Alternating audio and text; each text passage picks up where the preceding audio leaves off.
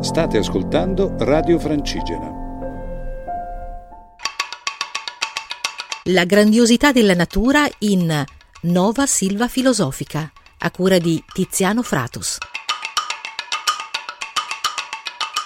Benvenuti a una nuova puntata di Nova Silva Filosofica, la grandiosità della natura. La voce che ascoltate è quella di Tiziano Fratus e siamo sulle frequenze di Radio Francigena. Bene, siamo arrivati alla ventesima puntata di questa piccola avventura radiofonica e oggi parleremo di un tema, o quantomeno sfioreremo un tema molto importante che negli ultimi anni ha acquisito anche una certa importanza, una certa rilevanza nel variegato mondo editoriale, ovvero il silenzio, visto il silenzio da un certo punto di vista. Il titolo della puntata è Il silenzio che ci abita e unisce al cosmo. Ovvero che cos'è che unisce questa dimensione che cerchiamo di agguantare ma quando crediamo di averla agguantata in realtà ce ne siamo allontanati, come hanno scritto diversi teologi. Cioè il silenzio è una soluzione, una sorta di polarità che ci richiama, di cui sentiamo di aver bisogno in certe situazioni, in certi momenti, in certi periodi della nostra esistenza e in altri invece lo rifugiamo, ci spaventa, ci terrorizza, ci mette profondamente a disagio. No, pensiamo al silenzio che si crea talvolta fra due persone che si stanno conoscendo. Per molti di noi quel silenzio, il non parlarsi, il non condividere, l'essere quasi distaccati, rappresenta più una sconfitta, più un segnale di disinteresse che non invece un condividiamo addirittura insieme il silenzio. Ebbene, adesso vi leggerò una piccola poesia,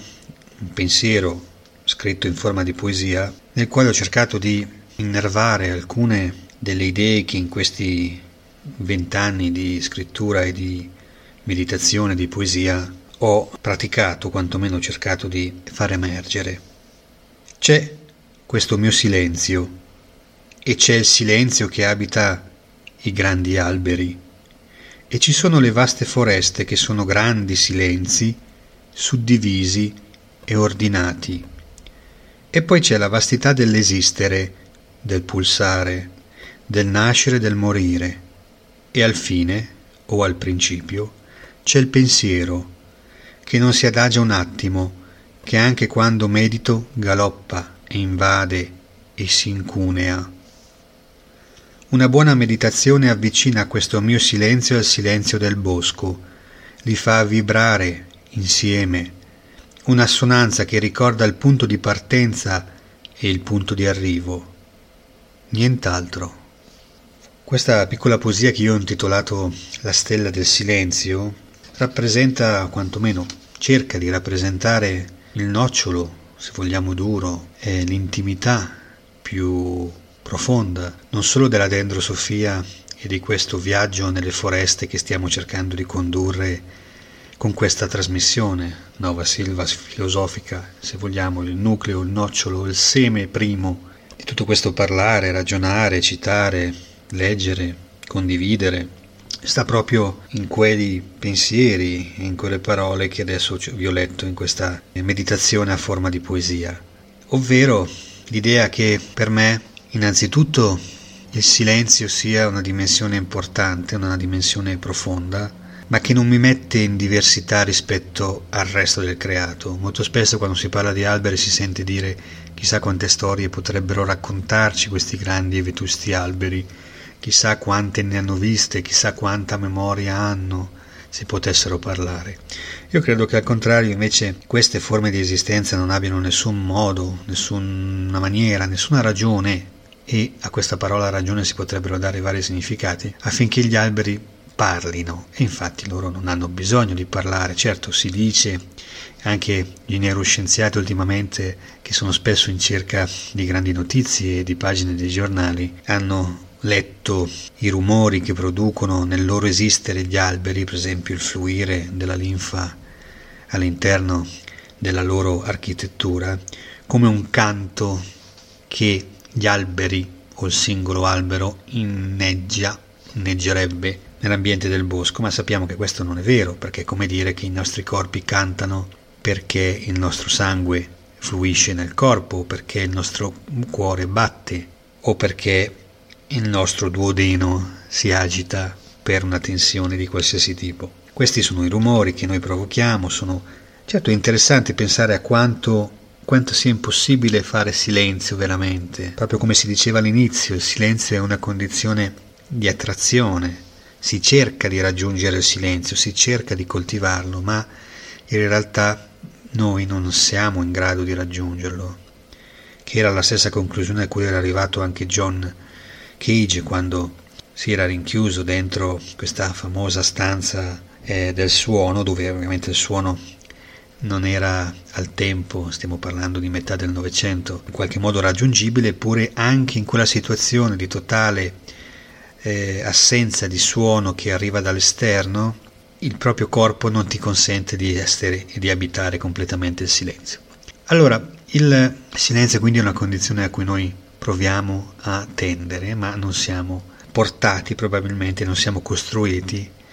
per riuscire ad agguantarlo davvero. Però lo cerchiamo anche nelle nostre camminate, no? camminare per esempio nei boschi.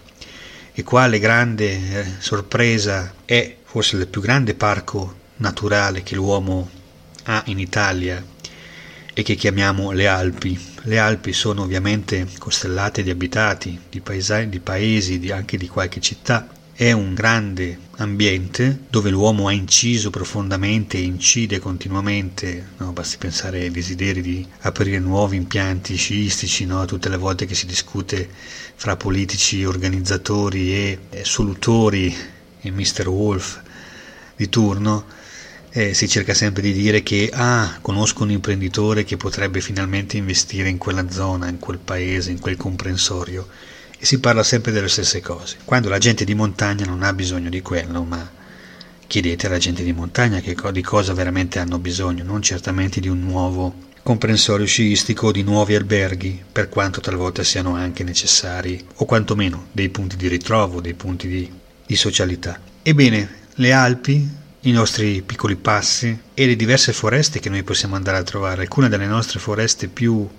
vetuste in Italia si trovano proprio sull'arco alpino e nella seconda parte di questa puntata cercheremo di far visita ad alcuni dei grandi alberi e ad alcuni dei grandi boschi delle nostre Alpi.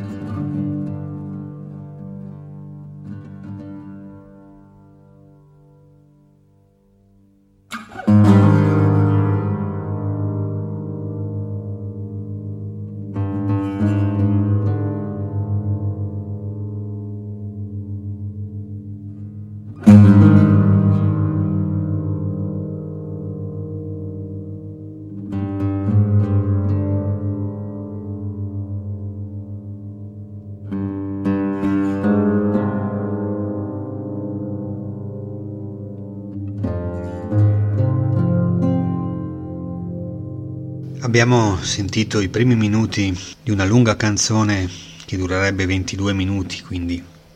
più della nostra trasmissione per intero, di Stefan Mikus, il nostro amatissimo Stefan Mikus, che è un geografo, è un antropologo,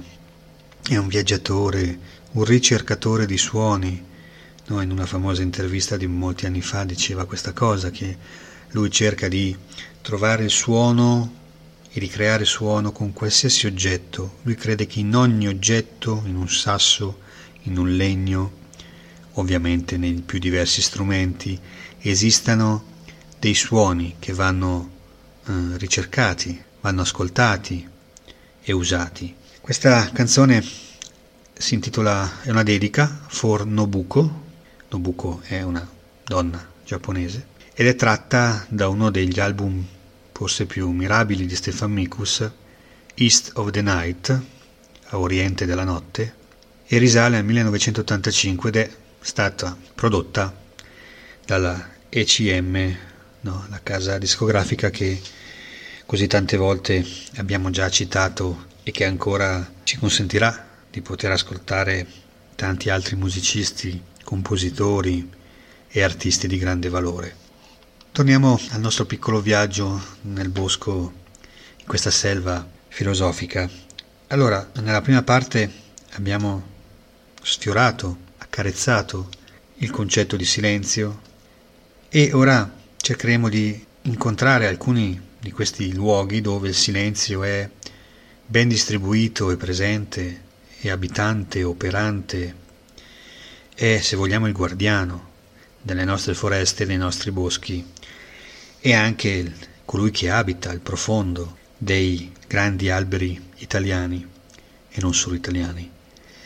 E allora io partirei dalle Alpi marittime, quindi in quel territorio di confine fra Italia e Francia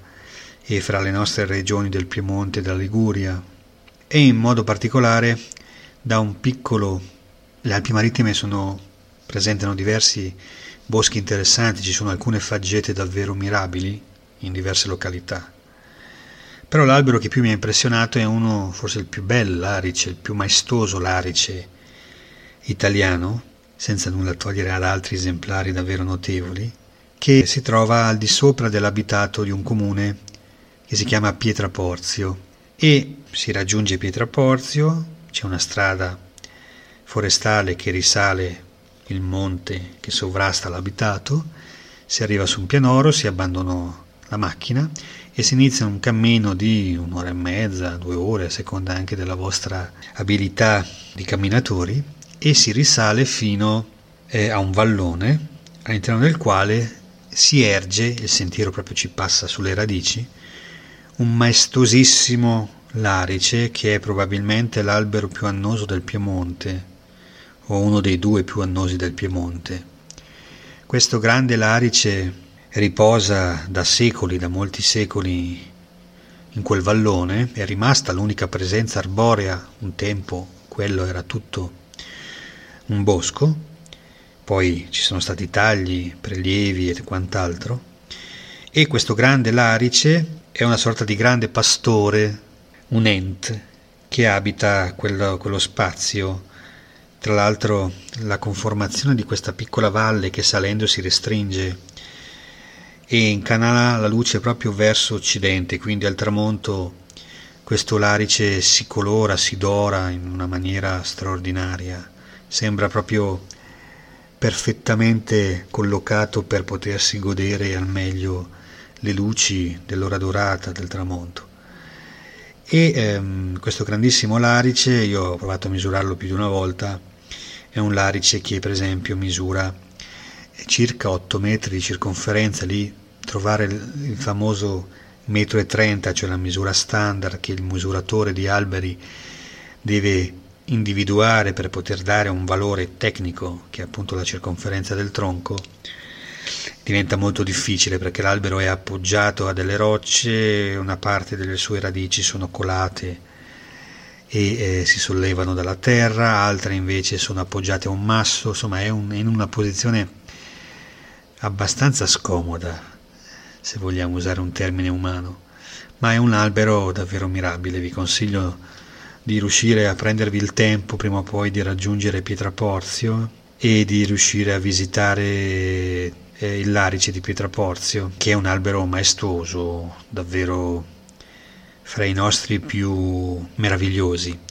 L'età è stimata intorno ai 600-650 anni, forse anche qualcosa oltre.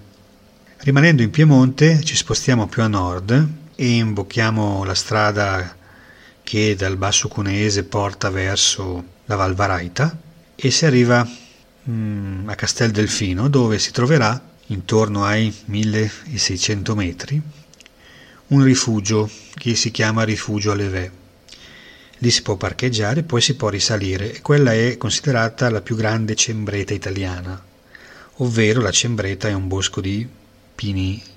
cembri, di cirmoli. E in questo vasto bosco che si estende appunto dai 1600 fino ai 2003-2004 ci sono diversi sentieri, uno parte proprio alle spalle del rifugio Alevè dove tra l'altro si mangia molto bene e una specialità del luogo è la torta della postina, che è una, una, ricetta locale di una postina che ora non c'è più ma che ha lasciato la sua ricetta ed è una torta davvero molto interessante. Comunque si risale si sale fino a 2000 metri dove c'è un altro piccolo rifugio e dove c'è anche un piccolo laghetto e attorno a questa quest'area ci sono alcuni dei cirmoli più annosi, più grandi di questo, di questo bosco. Anche qui stiamo parlando di alberi plurisecolari. Il cirmolo è un albero che cresce di dimensioni molto meno rispetto a un larice, sicuramente in altezza, e anche trovare cirmoli che abbiano dei tronchi paragonabili a certi grandi larici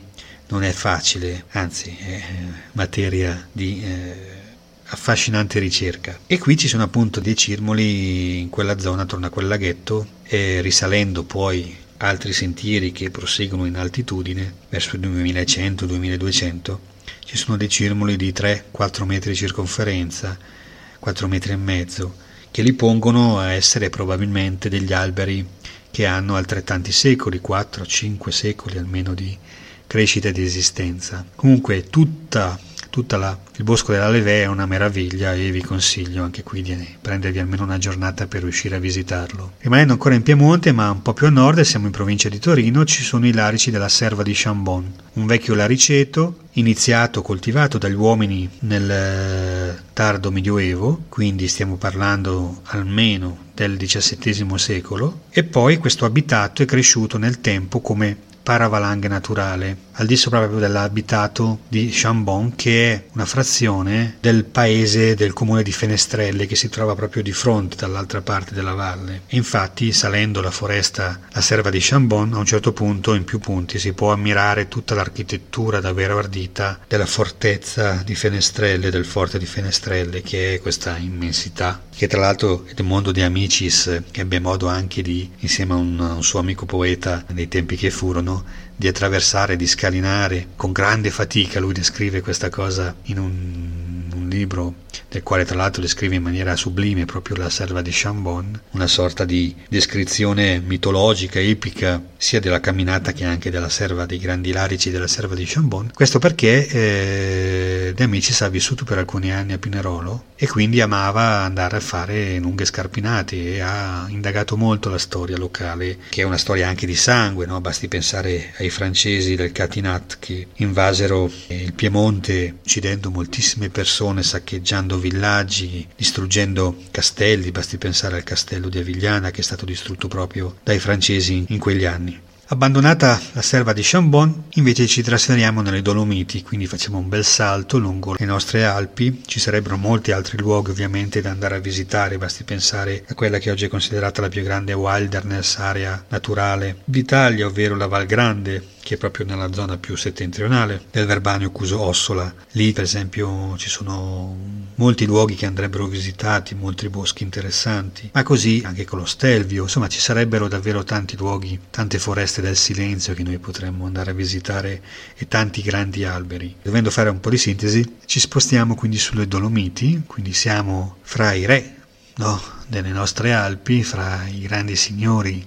rocciosi delle Alpi con queste crode fantastiche che al tramonto assumono delle colorazioni rosse, eh, arancio, davvero eh, sorprendenti e in particolar modo io mi soffermerei su tre luoghi. Il primo luogo è la foresta di Lerosa che è uno dei miei luoghi preferiti, si trova al di sopra di una frazione di mh, mm, Cortina, Cortina da un pezzo che noi appunto conosciamo soprattutto per gli anni Ottanta, per tutta la cultura anche della montagna che si è sviluppata da Cortina, ma soprattutto appunto per chi ama andare a sciare. Ma ci sono dei boschi attorno a Cortina davvero straordinari come questa foresta di Lerosa che si trova in una forcella, quindi in un piccolo altopiano che si trova a circa 2000-2100 metri, dove ci sono appunto dei cirmoli molto belli, anche, anche qui dei 4 metri, metri di circonferenza e che sono in una posizione davvero invidiabile, meravigliosa,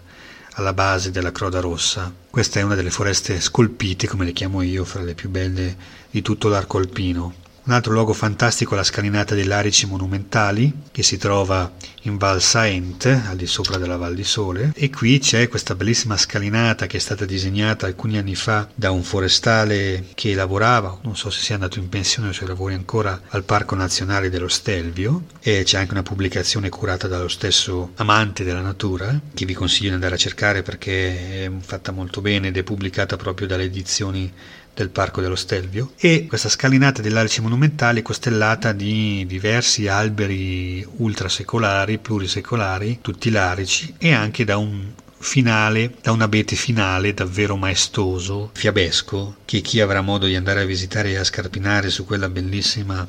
scalinata potrà ammirare in tutta la sua bellezza. Poi c'è un luogo che io ambivo di vedere già da tanto tempo perché si trova innanzitutto fra i 2000 e i 2100 metri di altitudine. C'è un grande albero che viene, chiamato Re Leone, è uno dei nostri cirmoli, anzi credo che sia il cirmolo più grande dell'intero arco alpino, quantomeno del territorio italiano. E Re Leone è un, veramente un, un maestoso sovrano del tempo eh, protetto perché si trova in una zona, una sorta di piccola valletta alla base delle montagne in alto perché appunto lì siamo oltre i 2000 metri e ci vanno almeno due ore di buon passo per chi di voi ha cammino veloce per quanto mi riguarda ci si è messo qualche ora un po' di più e si raggiunge questo luogo dove ci sono molti grandi cirmoli seguendo quelle appunto che erano le vie forestali indicate dal CAI per arrivare a questo gigante, questo albero molto bello che è stato chiamato Re Leone. Re Leone perché è un re innanzitutto, è un grandissimo albero e perché il forestale che negli anni se non ricordo male 70, si rifiutò di abbatterlo, si chiamava Leone, quindi è stato messo insieme il cognome di questo forestale coraggioso e l'albero che è un re perché è appunto una dimensione assolutamente maestosa. Poi nel tempo in realtà Re Leone funziona, è un nome molto affascinante e eh, rende l'albero veramente il padrone di questa foresta. Questo, l'insieme di questo albero e di tanti altri grandi esemplari mi ha portato a ribattezzare questo luogo il Grove dei Cirmoli Giganti del Lago Rai. Quindi siamo appunto sulle montagne del Lago Rai. Particolarmente per raggiungere questo albero bisogna raggiungere il passo Mangen, che è il passo a circa 2000 metri che si trova proprio nel passaggio fra la Val di Fiemme e la Val Sugana quindi siamo in Trentino. E qui eh, si lascia la macchina nel parcheggio del Rifugio Mangen, che è un ristorante che c'è proprio lì sulla, sulla curve, no? alla cima, sulla cresta di questo, di questo, passo, e poi ci sono i sentieri subito segnalatissimi, proprio dietro le, le, l'edificio, e si inizia questa, no, questa, lunghissima camminata attraverso una foresta di cirmoli che va e che viene, talvolta c'è, poi scompare, poi si ripresenta, eccetera. Si attraversano vari pianori, si costeggia un lago, ci sono degli abitati, ci sono molte, ogni tanto le indicazioni scompaiono, infatti nel libro io cerco di descrivere anche la capacità di riuscire a ritrovare la via. Parlo appunto di questo bellissimo Grove nel mio ultimo libro, Il bosco è un mondo, che è stato pubblicato da Einaudi, ma è appunto uno di quei luoghi magici che ci offrono la capacità anche di poter raggiungere o sfiorare quantomeno quel silenzio di cui si parlava fin dall'inizio della puntata, ovvero il silenzio che ci abita, il silenzio che ci unisce al cosmo. Alla prossima. Radio Francigena, un mondo in movimento.